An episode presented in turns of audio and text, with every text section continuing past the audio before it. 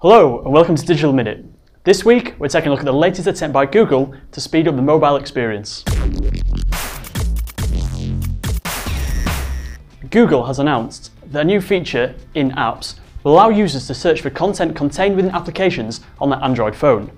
This will mean that rather than having to load up the browser, wait for the web page and then search, the search will simply open in the applications they have installed. This feature will only work if your app is properly indexed, referred to by Google as Firebase.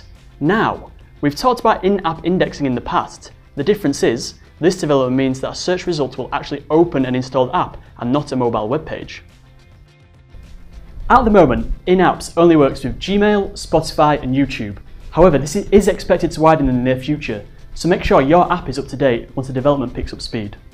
In the meantime, why not head over to our website and a browse through our ebooks and white papers. Also, make sure to sign up for our free webinar on how to create content to fuel your sales pipeline. Thanks for watching, I've been Josh Westerman and that was your Digital Minute.